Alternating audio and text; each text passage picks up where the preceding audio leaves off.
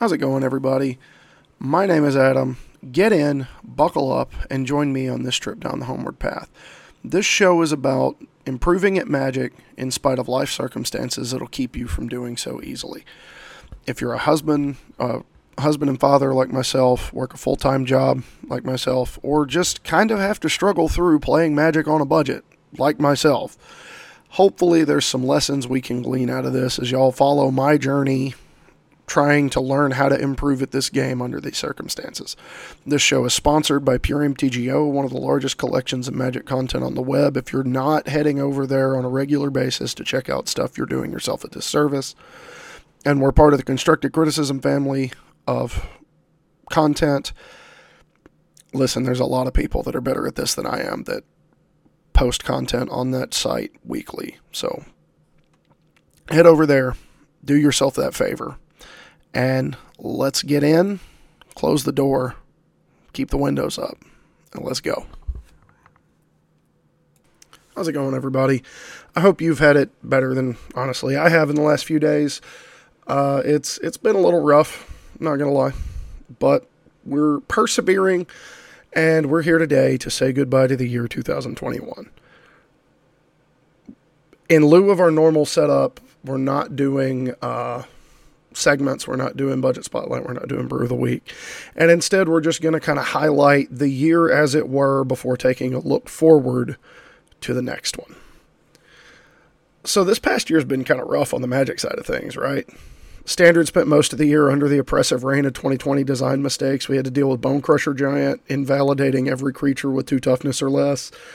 Uh, we had to deal with Edgewall Innkeeper outpacing anything that wasn't interested in playing a short game.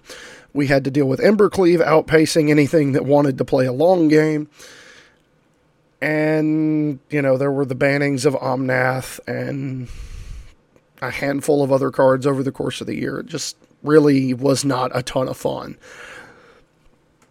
Thanks to Modern Horizons 2, Modern is awesome, but it's also more expensive than ever thanks to the demand for the format driving the prices of the fetch lands through the stratosphere to the point that now Arid Mesa is, for the first time that I can remember, cheaper than the Allied Color fetch lands because everybody's trying to play not Boros.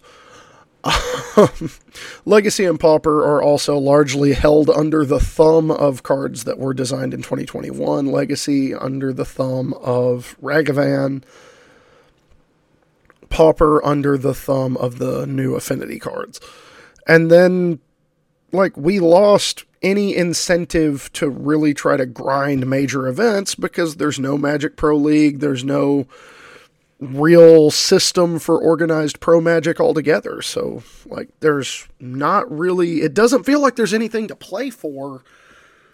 You know, there's there's nothing we're aiming toward. There's no measuring stick for improvement. But there's also been positives. And y'all know how I roll, so I want to highlight them. Personally, I'm seeing a much bigger push towards an inclusive mindset for less traditional magic demographics. And this is a big deal for me because I grew up here in rural Tennessee. There is nothing here but a bunch of white bread people of questionable belief structures and decision making abilities. And uh, to see people who are different than me at events is encouraging because I'm tired of looking at weird funhouse mirror reflections of myself every time I go to play a magic event.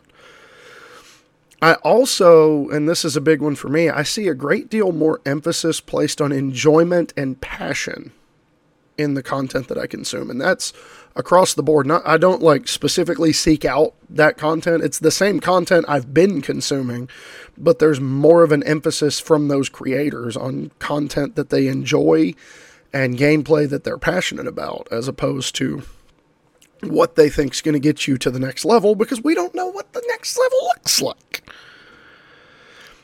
I see infinitely more interest in Commander among the normally traditional competitive demographic and I think that's great. Uh, Commander, personally, I think is the most fun format, objectively speaking. Yes, you can absolutely play a bunch of non games just like you can in any Magic format.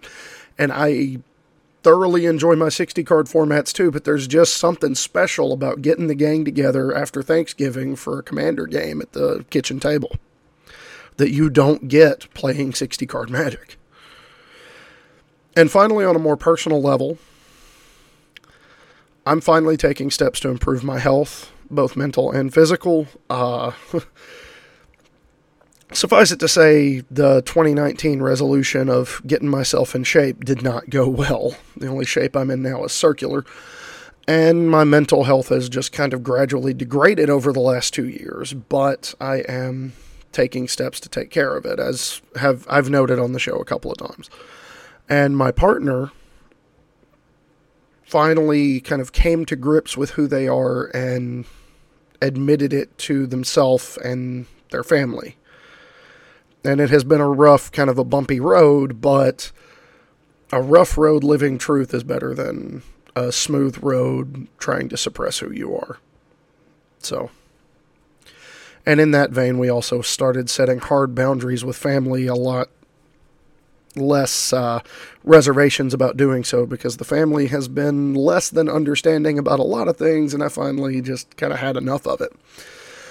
I don't enjoy having to be gruff with family, but it is what it is, and we had to do it.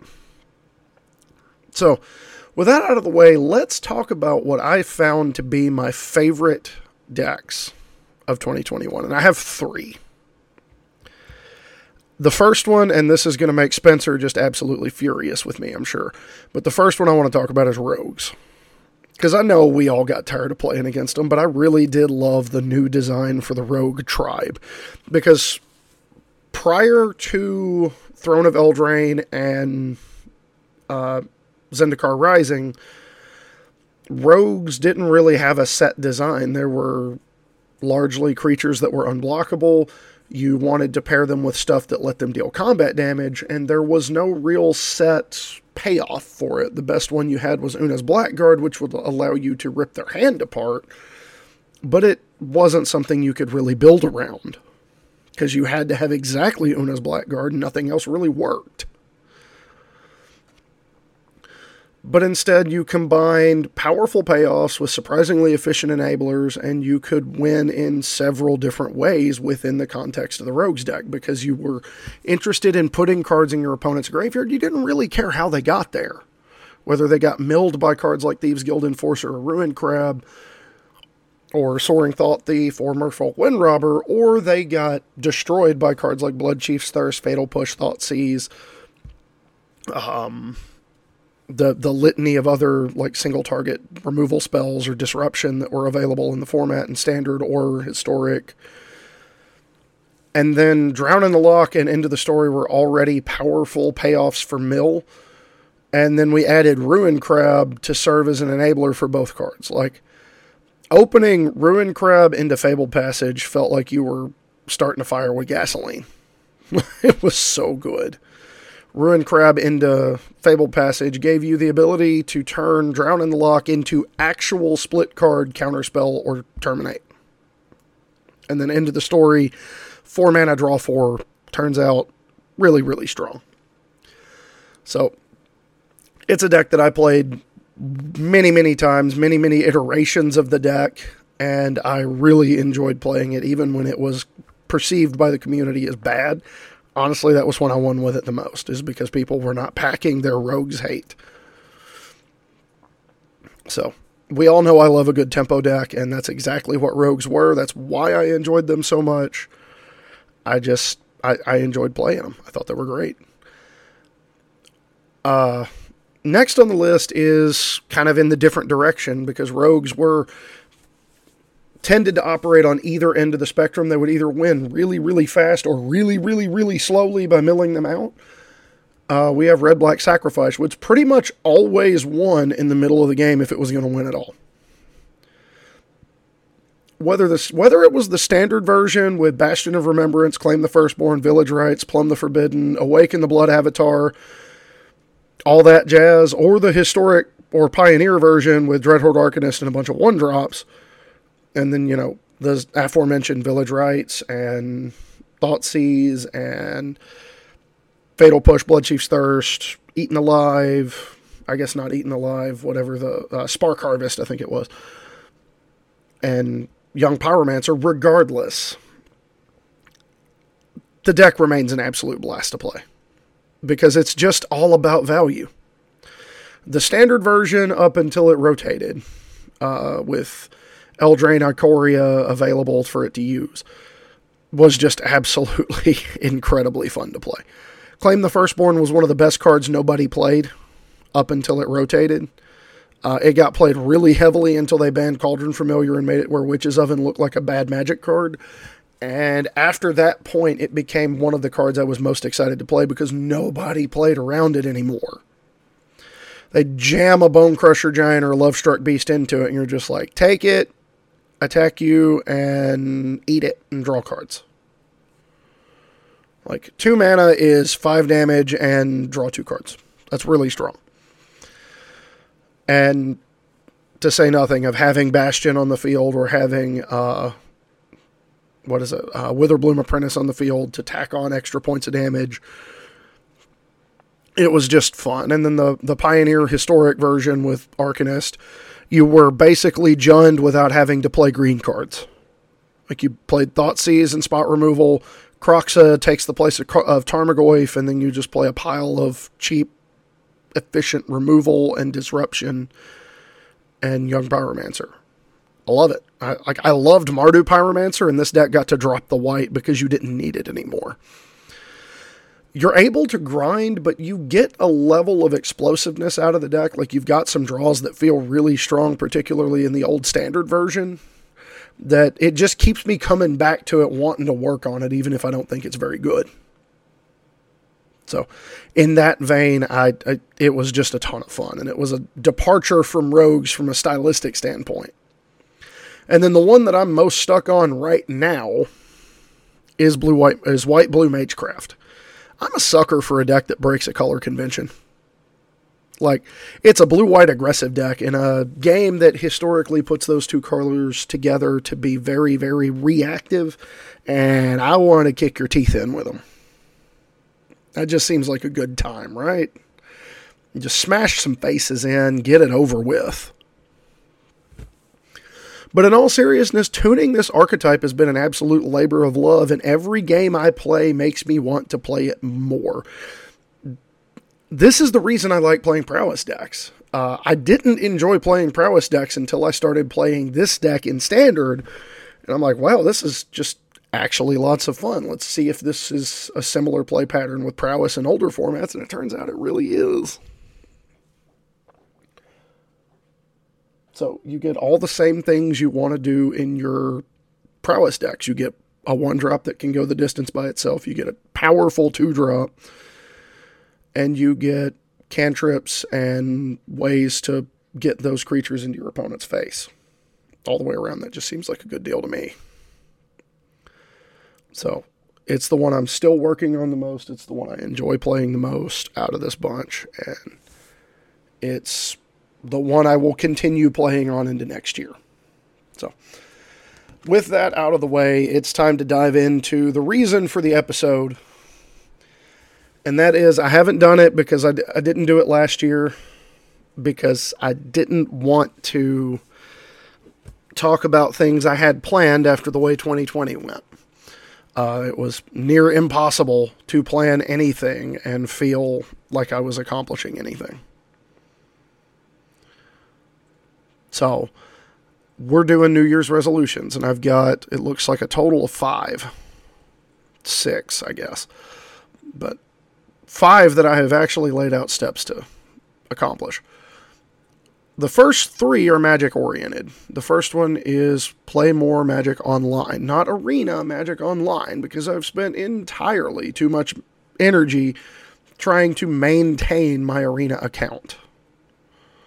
Like, I'm not getting anything back from the Arena account. The big reason I play it more than Magic Online is because I can play it on the iPad and I can't do that with Magic Online. But the Pure MTGO sponsorship makes it to where I really don't have an excuse. Like, uh, there's not a good reason for it other than it's just less convenient.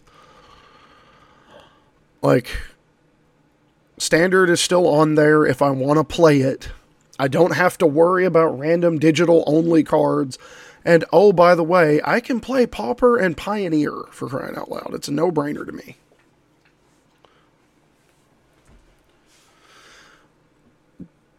Lets me better develop play patterns for the paper play I can reasonably expect to have. I can work on the formats that I actually want to play. I can test using Magic Online to see if I want to get these cards for paper. And if I don't like them, I can flip them. I'm not just stuck with them. So there's not really a great excuse to not playing MTGO. And the step I, the biggest step I plan to take on that is actually having episodes about things I've learned from playing leagues worked into my right ahead schedule. Like, I, I have to do this now because it's on the schedule. I have to do it. uh, resolution number two play tournaments again. Fun fact I have not played a Magic tournament since I think it was the. I have not played a Magic tournament since the 2021 pre release, I believe. And I played one of those. It scared the bejesus out of me, and I never played another one. The M21. That's the last Magic tournament I played. Between COVID and depression, I haven't really felt up to playing events because, like, we haven't had a lot of them and the ones we have had, I've been terrified to go to because I didn't want to be around that many people. Like, I'm already a little bit antisocial. And then you give me a good excuse and a reason for my body to not want to be around other people, and I'm just going to take advantage of it. I really enjoy tournaments once I'm there, but there's always that like level of anxiety I have to get over in order to go play like I have to get over the what if everybody thinks I'm dumb for playing this deck. I have to get over all of that. And now you tack on, hey, by the way, somebody might get you sick. You might bring it home to your daughter. So I just haven't gone. And I haven't played uh, I haven't played nearly enough MTGO, so I haven't been playing tournaments on there either. And then between getting vaccinated fully, like double vaxxed and boosted, a new local game store opening relatively close by. It's 30 miles away after my previous one closed. And just kind of feeling my competitive fire come back. I think I'm ready to try again. And it may also help take the form of social media engagement for the show. In the form of y'all helping me pick my deck out, in the form of doing FNMs on MTGO or Arena on that note, I want to do more social media engagement for the show. One of the things I want to do big time is revamp my Patreon because it has looked the same since I started the show. I, I really do not put enough effort into Patreon. I want to post more regularly across all platforms, not just when I have episodes to upload. I want to recapture the level of enthusiasm I used to create. I used to get conversation with a lot of people. And it feels like it's kind of drying up as my level of energy that I put into it is dipping, and I really need to fix that. And not for nothing, we finally tried it out today. You're listening to this on the new microphone we got.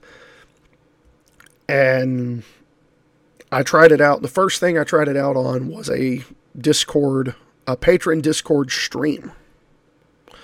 So as it stands right now, I don't have time. I don't have a, a, set schedule for when I would be able to do any kind of streaming, Patreon, Discord, or Twitch, or anything of that nature. But it's definitely something that's on my agenda to get ironed out because my daughter potentially has a heart surgery coming up next year. And I'm going to have to be at home with the boys. And if I'm at home, I need to do something. And that's a good thing to be able to do uh, being able to stream and potentially, you know, if I can get any amount of support from anybody, uh, it might help pay the bills while I'm off work watching the boys.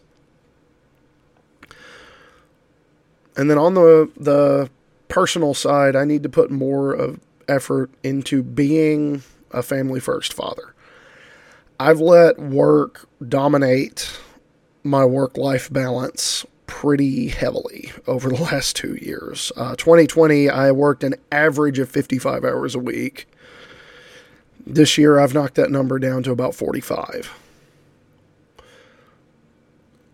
I just, I, I constantly worried about stuff that was going on at work. I constantly was there instead of here.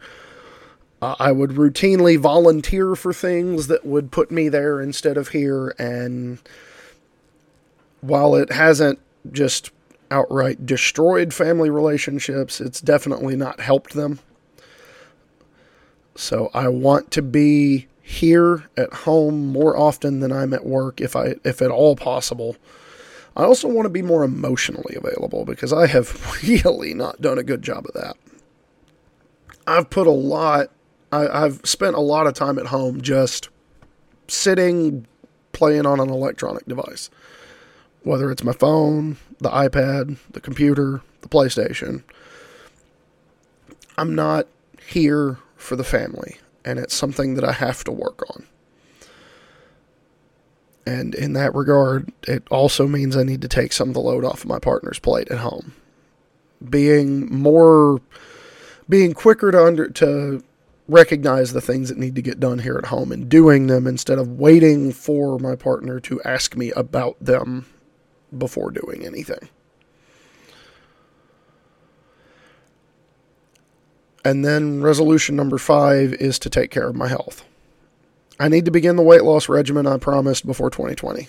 I definitely didn't do it then. I probably put on about 60 pounds since then.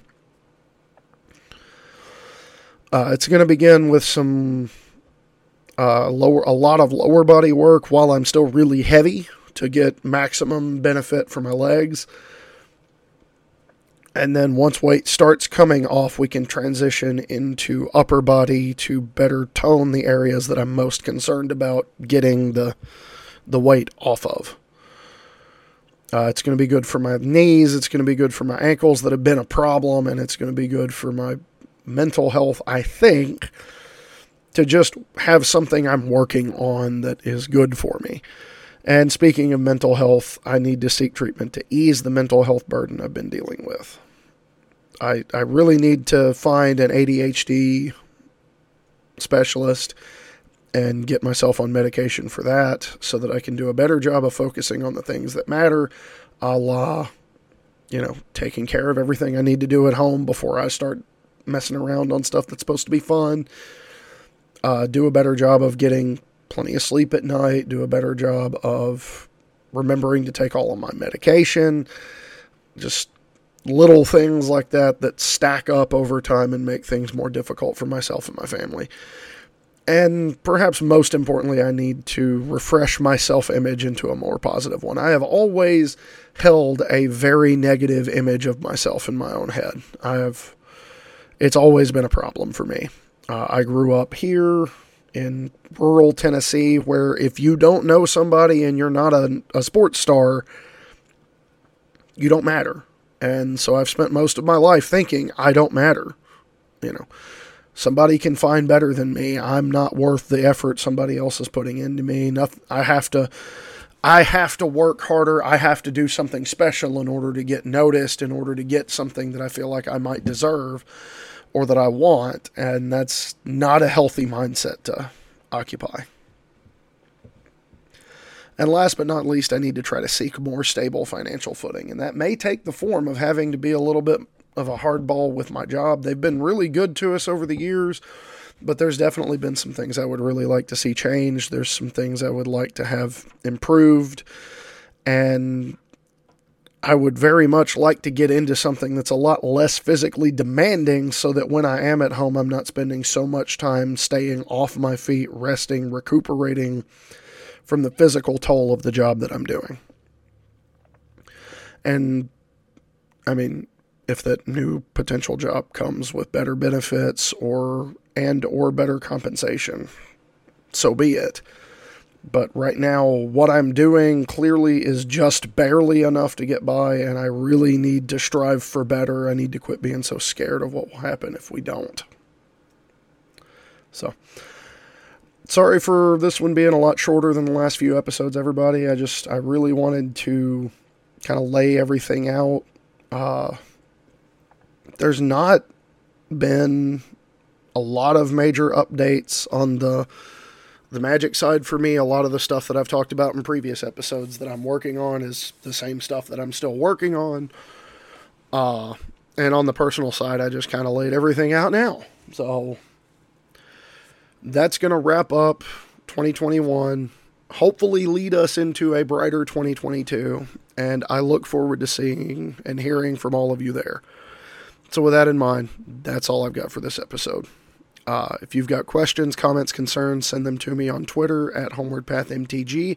Send them to me in our Facebook group, the Homeward Pathfinders. You can leave them down below in the comment section if you're watching this on YouTube or on uh, constructingcriticism.com or puremtgo.com. Don't hesitate to comment. I will read it eventually. I may not read it right away, but I will read it eventually. And, I mean, I hope everybody has a good year. This is going to be my last episode for 2021. I will be doing my next post not New Year's weekend, but the weekend after. I'm taking a couple weeks off to kind of get everything together, uh, play some leagues, get myself comfortable with Magic Online, uh, take care of some stuff we need to do here at home, help my mother through recovery from triple bypass surgery that as I'm recording right now, she's currently in the recovery room having just completed the surgery, and I will have to get back to y'all next year. But y'all be safe, be positive, and remember always try to be nice, but never fail to be kind. So laugh hard, play magic, and be kind. We'll catch you next year. Be safe, everybody.